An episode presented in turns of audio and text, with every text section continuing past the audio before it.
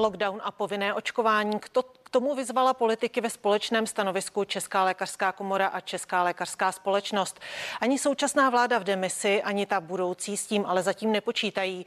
Opravdu by další lockdown zastavil aktuální vlnu epidemie? Zeptám se prezidenta České lékařské komory Milana Kupka. Dobrý den, díky, že jste s námi ve spojení. Dobrý den vám všem divákům. Pane doktore, proč voláte po tak tvrdém opatření, jako je lockdown?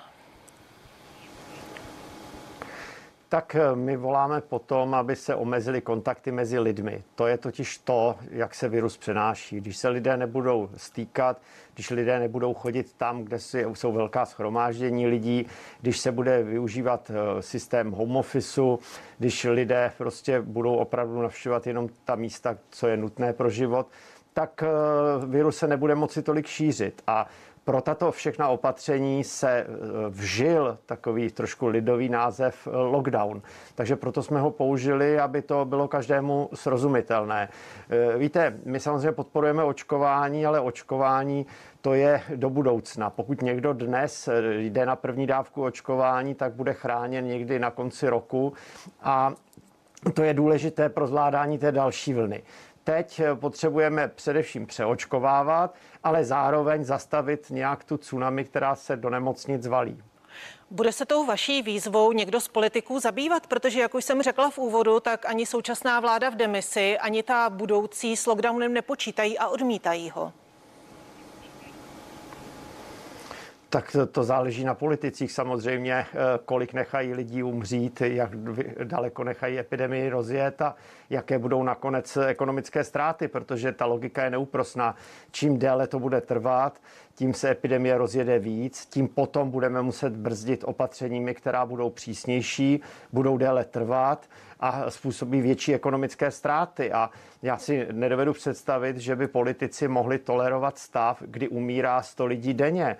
Minulý týden 18. to bylo 117 osob a COVID-19 se znovu stal druhou nejčastější příčinou úmrtí v České republice. Nemocnice omezují eh, péči. Eh, matematici spočítali, že při stávajícím tempu za tři týdny nemocnice přetečou a my víme, že pokud by se nyní stal zázrak, že už by se nikdo covidem nenakazil, tak následující 14 dní se ta situace v nemocnicích bude jenom zhoršovat. Takže opravdu, opravdu není na co čekat, je třeba zatáhnout za záchranou brzdu a kdyby politici reagovali dřív, tak jsme mohli vystačit s mírnějšími opatřeními, ale bohužel naši politici jsou takoví, že vždycky reagují pozdě a platí to pro vládu i opozici.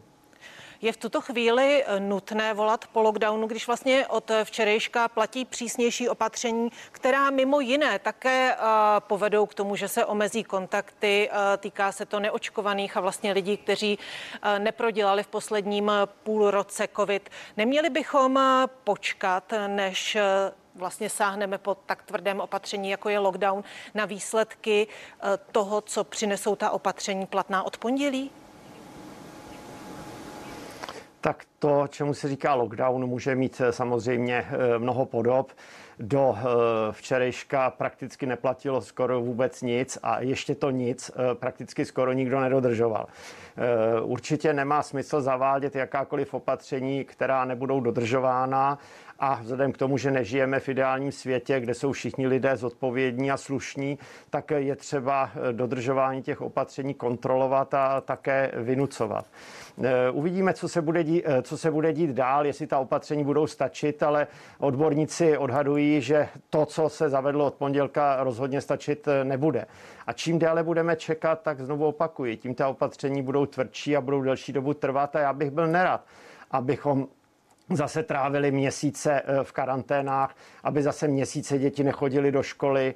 Eh, nakonec i ekonomika prostě nevydrží to eh, být zastavená. Potom všichni natáhnou ruku a budou chtít nejrůznější kompenzace.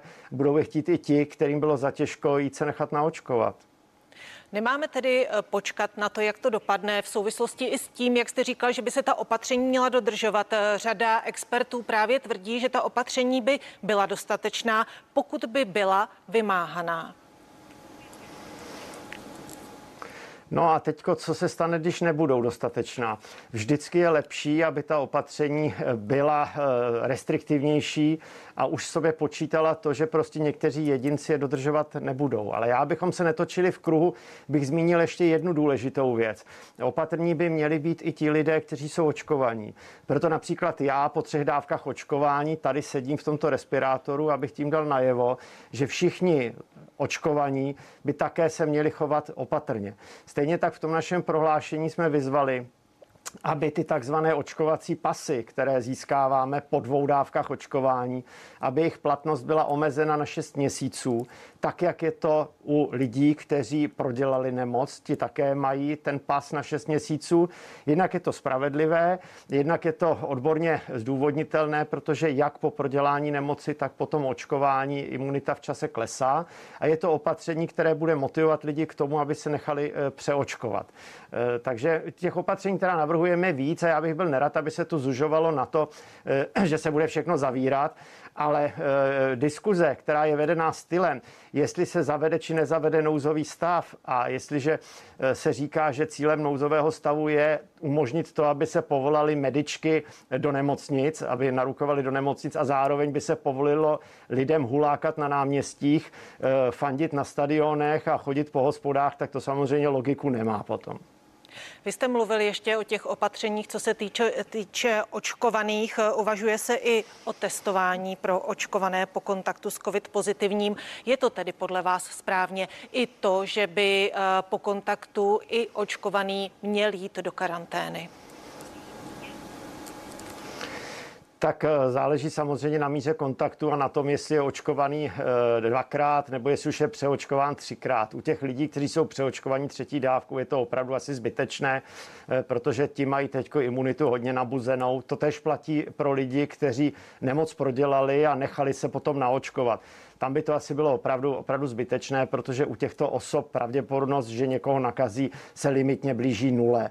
Je skutečně, skutečně minimální. A ta testovací kapacita samozřejmě není, není neomezená a my potřebujeme, aby lidé měli výsledky testů co možná nejrychleji. A když už mluvíme o rychlosti, tak co je také důležité, je to, aby se lidé rychle dostali k aplikaci monoklonálních protilátek. Pokud již e, mají pozitivní test, pokud e, se necítí dobře a pokud patří do té rizikové skupiny. Proto jsem nechal dnes rozeslat všem lékařům znovu informace o tom, kam se mají obrátit. Je to na našich webových stránkách seznam těch kontaktních míst, protože opravdu ty monoklonální protilátky e, mohou zabránit tomu, že člověk musí do nemocnice a mohou v řadě případů zachránit i život.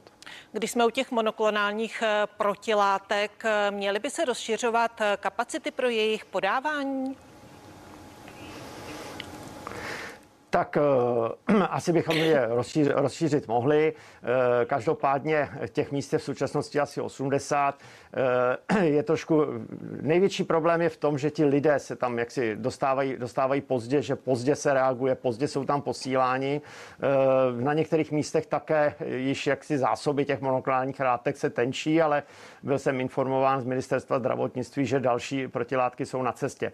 To je taková pojistka v momentě, kdy prostě holce prošly prošvihne očkování, tak potom eh, se ty eh, protilátky dostanou takto v té infuzi. Říká můj dnešní host, prezident České lékařské komory Milan Kubek. Vláda chce podle eh, ministra zdravotnictví Adama Vojtěcha do konce týdne mít jasno v povinném očkování některých profesních skupin. Právě k tomu vy jste v tom společném prohlášení také vyzývali. Kdo by podle vás se měl povinně očkovat. Tak eh, Česká lékařská komora již v září eh, vyzvala eh, ministerstvo zdravotnictví, aby zavedlo povinné očkování pro všechny zdravotníky a zaměstnance v sociálních službách. Mělo by být otázkou profesní cti, že zdravotník prostě nebude ohrožovat své pacienty tím, že by je mohl nakazit. V současnosti to doporučení rozšiřujeme, aby se urgentně povinně naočkovali všichni zaměstnanci ve školách, protože se ukazuje, že opravdu hrozí to, že se zase školy budou kvůli covidu muset zavírat A e, naším cílem je, aby se skutečně připravili potřebné legislativní změny, které umožní, že v nejkratší možné době e, se začne s povinným očkování všech osob starších 18 let, které nemají nějakou závažnou zdravotní kontraindikaci. My můžeme v současnosti pouze závidět Rakušanům to, že mají odvážnou vládu, která jako první země v Evropské unii tento ručník zvedla. A já očekávám, že se tímto postupem budou informovat, eh, pardon, inspirovat i další vlády, protože žádný stát si nebude moci dovolit držet toho černého Petra, že zatímco jinde bude eh, společnost fungovat, tak eh, nenaočkovaná země se bude potácet další sezóny v nějakých lockdownech. Protože ten lockdown, o kterém jsme hm, hovořili na začátku, to je záchranná brzda. To je přiznání toho, že jsme prostě selhali ale je to způsob, jak zabránit tomu, aby se nezahltily nemocnice a aby nám nezačaly umírat bez pomoci lidé, kteří se nedostanou ke zdravotní péči. A pak, když se to stane, tak potom umírají všichni. E, očkovaní, neočkovaní, na covid, bez covidu. Pak už je to prostě, prostě hrava bank, protože ty kapacity zdravotnictví nejsou neomezené. Že není potřeba se na ten lockdown dívat i e, částečně e, z pohledu ekonomického Státní rozpočet eh, zeje prázdnotou, je tam, eh, je v něm velká díra. Eh, nehrozil by Česku ekonomický průšvih? Není třeba to nějakým způsobem balancovat? Vy jste to zmínila úplně přesně a já se znovu vracím k tomu. Čím později se zatáhne za záchrannou brzdu, čím bude ta epidemie rozjetější, tím déle budou ta protiepidemická opatření trvat, tím přísnější bude muset ten lockdown být a tím samozřejmě větší budou ekonomické ztráty. To jsme si ověřili v loni. Představa, že budeme mít přeplněné nemocnice, že nám budou umírat stovky lidí denně a ekonomika bude šlapat, je samozřejmě zcestná. To není eh, alternativní Eh, to není výběr, buď to zdraví nebo ekonomika. Buď to budeme zdraví a budeme chodit do práce a ekonomika bude jakž tak fungovat, nebo budeme nemocní, do práce chodit nebudeme a ekonomika se zhroutí. Když jsme mluvili o tom povinném očkování pro některé profese, vy jste vlastně vyzvali i k tomu, aby se připravovaly legislativní kroky k tomu, aby se povinně očkovali eh, všichni lidé nad 18 eh, let v budoucnu. Jak rychle se dá připravit eh, legislativa třeba pro povinné očkování právě těch eh, vybraných profesí? Tak nezlobte se, to je otázka pro právníky a politiky, eh, jak, jak to rychle půjde, jak jsou schopni se dohodnout a tak dále. To opravdu nevím, ale eh, povinné očkování potřebujeme co nejdříve a to nejenom pro ty vybrané skupiny, tam, je to, tam to skutečně hoří, ale potřebujeme ho pro všechny, protože se ukázalo, že taková ta hranice přirozeného zájmu o očkování leží příliš nízko. Eh, u nás se podcenila jakákoliv eh, kampaň na podporu očkování. Teď konečně ministerstvo přišlo s nějakou kampaní, která ukazuje ty důsledky špatného rozhodnutí některých lidí, že se nenechali naočkovat ukazuje to, jak vypadá situace na těch covidových jednotkách. A to je strašně důležité, eh, protože když eh, je povodeň, tak každý vidí, že mu teče voda do sklepa. Když je požár, tak ten oheň každý vidí, ale eh, v epidemii se to peklo odehrává za zdmi těch nemocnic. Takže lidé mají právo vidět, jak to vypadá, aby se rozhodli správně pro to očkování. To jsme měli dělat samozřejmě dřív. Ukázalo se, že dnes už máme i poměrně tvrdé antivaxerské jádro lidí, kteří už nejsou přístupní vlastně vůbec ničemu, jsou úplně, úplně zblblí eh, z nejrůznějších eh, prostě fake news a podléhají různým fámám, dezinformacím, chovají se jako sekta. Ta diskuze je velmi obtížná. Bohužel mezi nimi stoupá míra agresivity, takže eh, stát musí jednat. Stát prostě musí chránit tu zodpovědnou většinu, která by chtěla nějakým způsobem žít před tou menšinou, která je nezodpovědná a chová se navíc stále agresivněji. Nese právě to povinné očkování sebou i nějaká rizika, když třeba zmíním zdravotníky. Uh, už v současné době je nedostatek zdravotnického personálu. Pokud by byli nuceni povinně se očkovat, ačkoliv v této skupině je ta proočkovanost zdaleka nejvyšší, neodcházeli by ze zdravotnictví? Nebyl by to problém? Tak máte pravdu, máme naočkováno 88% lékařů, z toho 43% už má tu třetí posilující dávku. Máme naočkováno 81% zdravotních sester a určitě by bylo ideální, kdyby byli naočkováni všichni. Eh, eh, můžeme eh, se opřít o příklady. Povinné očkování zdravotníků je, a teďko možná na někoho zapomenu, ale je ve Francii, je tuším v Itálii, je v Řecku a v žádné z těchto zemí zdravotnictví neskolabovalo. Tím neříkám, že nebyly protesty ale eh, většina eh, lidí, kterých se to týká, je rozumných, chce chodit do práce, chce pracovat, nepřejí si to, aby byli bez výdělku postaveni mimo službu. Říká můj dnešní host, prezident České lékařské komory Milan Kubek.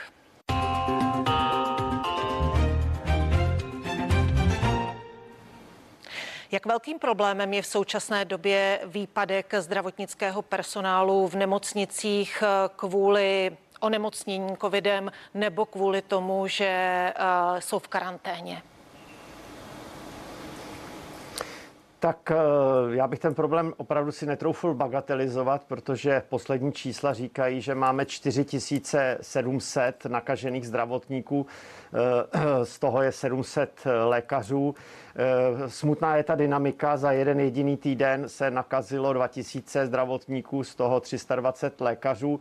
Naštěstí většina z nich má lehký průběh, protože velká část jich je očkována. Ale ano, je to problém, je potřeba, aby se zdravotníci nechali přeočkovat abychom nedošli do situace, která zde byla před rokem, kdy jsme měli naraz 10 tisíc eh, nemocných zdravotníků.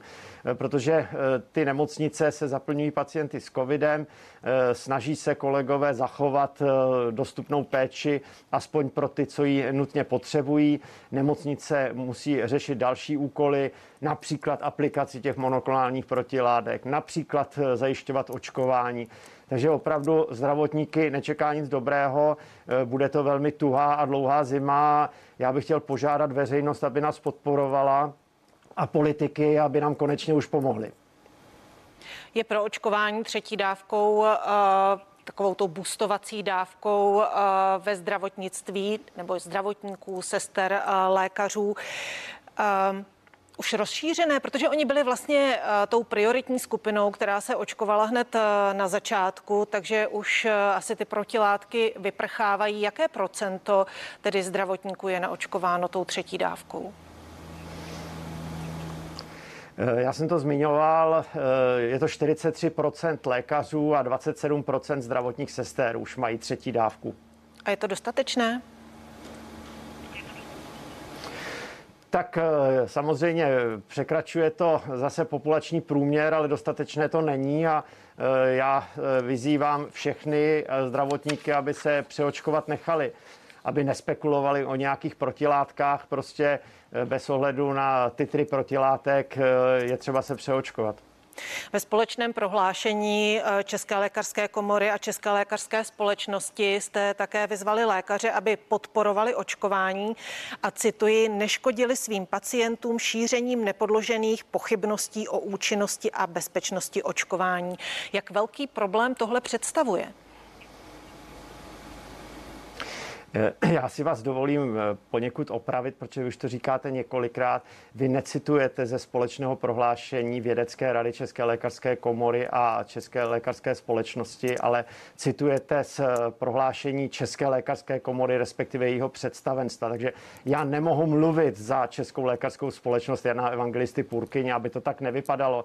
Ale samozřejmě k meritu věci antivaxeři mezi lékaři problémem jsou, protože Samozřejmě jejich názorům, byť jsou bludné, dává veřejnost větší význam, než když vám bude prostě radit eh, truhlář. Eh, takže eh, je třeba, aby se lékaři zdrželi komentování něčeho, čemu nerozumí a aby se řídili těmi doporučeními, která například zveřejňuje Česká lékařská komora, ale nejsou to zdaleka doporučení jenom naše. Jsou to doporučení autorit, ať už státních, tedy ministerstva zdravotnictví, tak odborných. Chystá se Česká lékařská komora proti takovým zdravotníkům nějakým způsobem zasahovat? Ono se obtížně hledá ta hranice mezi právem na svobodné vyjadřování svého názoru a poškozením pacienta. V konkrétních případech, kdy dochází k poškození pacienta v důsledku jednání lékaře, tak tam je to samozřejmě jednoznačné a komora zasahuje. Ale trestat někoho za šíření názorů, byť jsou ty názory bludné, to je poměrně, poměrně složitá záležitost. Samozřejmě tou hranicí je jednoznačně nějaké vyzývání k násilí a, a podobně, ale tady zase spíš než Česká lékařská komora by měla zasahovat policie, která by prostě neměla, neměla to tolerovat a neměla by čekat na to, až eh, propuknou opravdu nějaké násilnosti. Měla by trestat i to vyzývání k násilnostem. Už nějaký takový případ řešíte? Eh, myslíte někoho, kdo Eh, kdo co. Teď nevím, jaký kdo, případ. Kdo vyzýval k nějakým násilnostem, nebo byste to nechávali eh, čistě jenom na policii? Tak já jsem nezaznamenal žádného lékaře, který by vyzýval eh, k násilnostem. Přeci jenom lékaři mají nějakou, nějakou úroveň, ale výzvy k násilí jsem samozřejmě zaznamenal, ale ze strany jiných občanů. Jaká je vlastně nálada mezi zdravotníky? Jsou frustrovaní, naštvaní v nemocnicích, protože uh, zažívají dežavy z loňského uh, roku. Vánoce zřejmě opět stráví u lůžek na jednotkách intenzivní péče. Tak ta frustrace je strašná, protože my víme, že nás čeká peklo Eh, zdravotníci budou potit krev a to jenom proto, že eh, část populace se odmítá naočkovat, protože politici nejsou ochotní a bojí se eh, zdravotníkům pomoct přijetím nějakých protiepidemických opatření, protože se nedodržovala ta, ta mírná opatření, která platila a tak dále. Těch důvodů je celá řada, ale my můžeme říct jediné. My budeme profesionálně poskytovat péči všem, ale nemohou po nás nějací odmítači očkování chtít, abychom prostě to je, je léčili značením. Říká můj dnešní host, prezident České lékařské komory Milan Kubek. Díky za váš čas. Děkuji eh, za pozvání, přeji všem pevné zdraví, ale pro jistotu se běžme radši přeočkovat či naočkovat. A vás ještě pozvu k další spravodajské relaci, tak se dívejte a užijte si hezký den.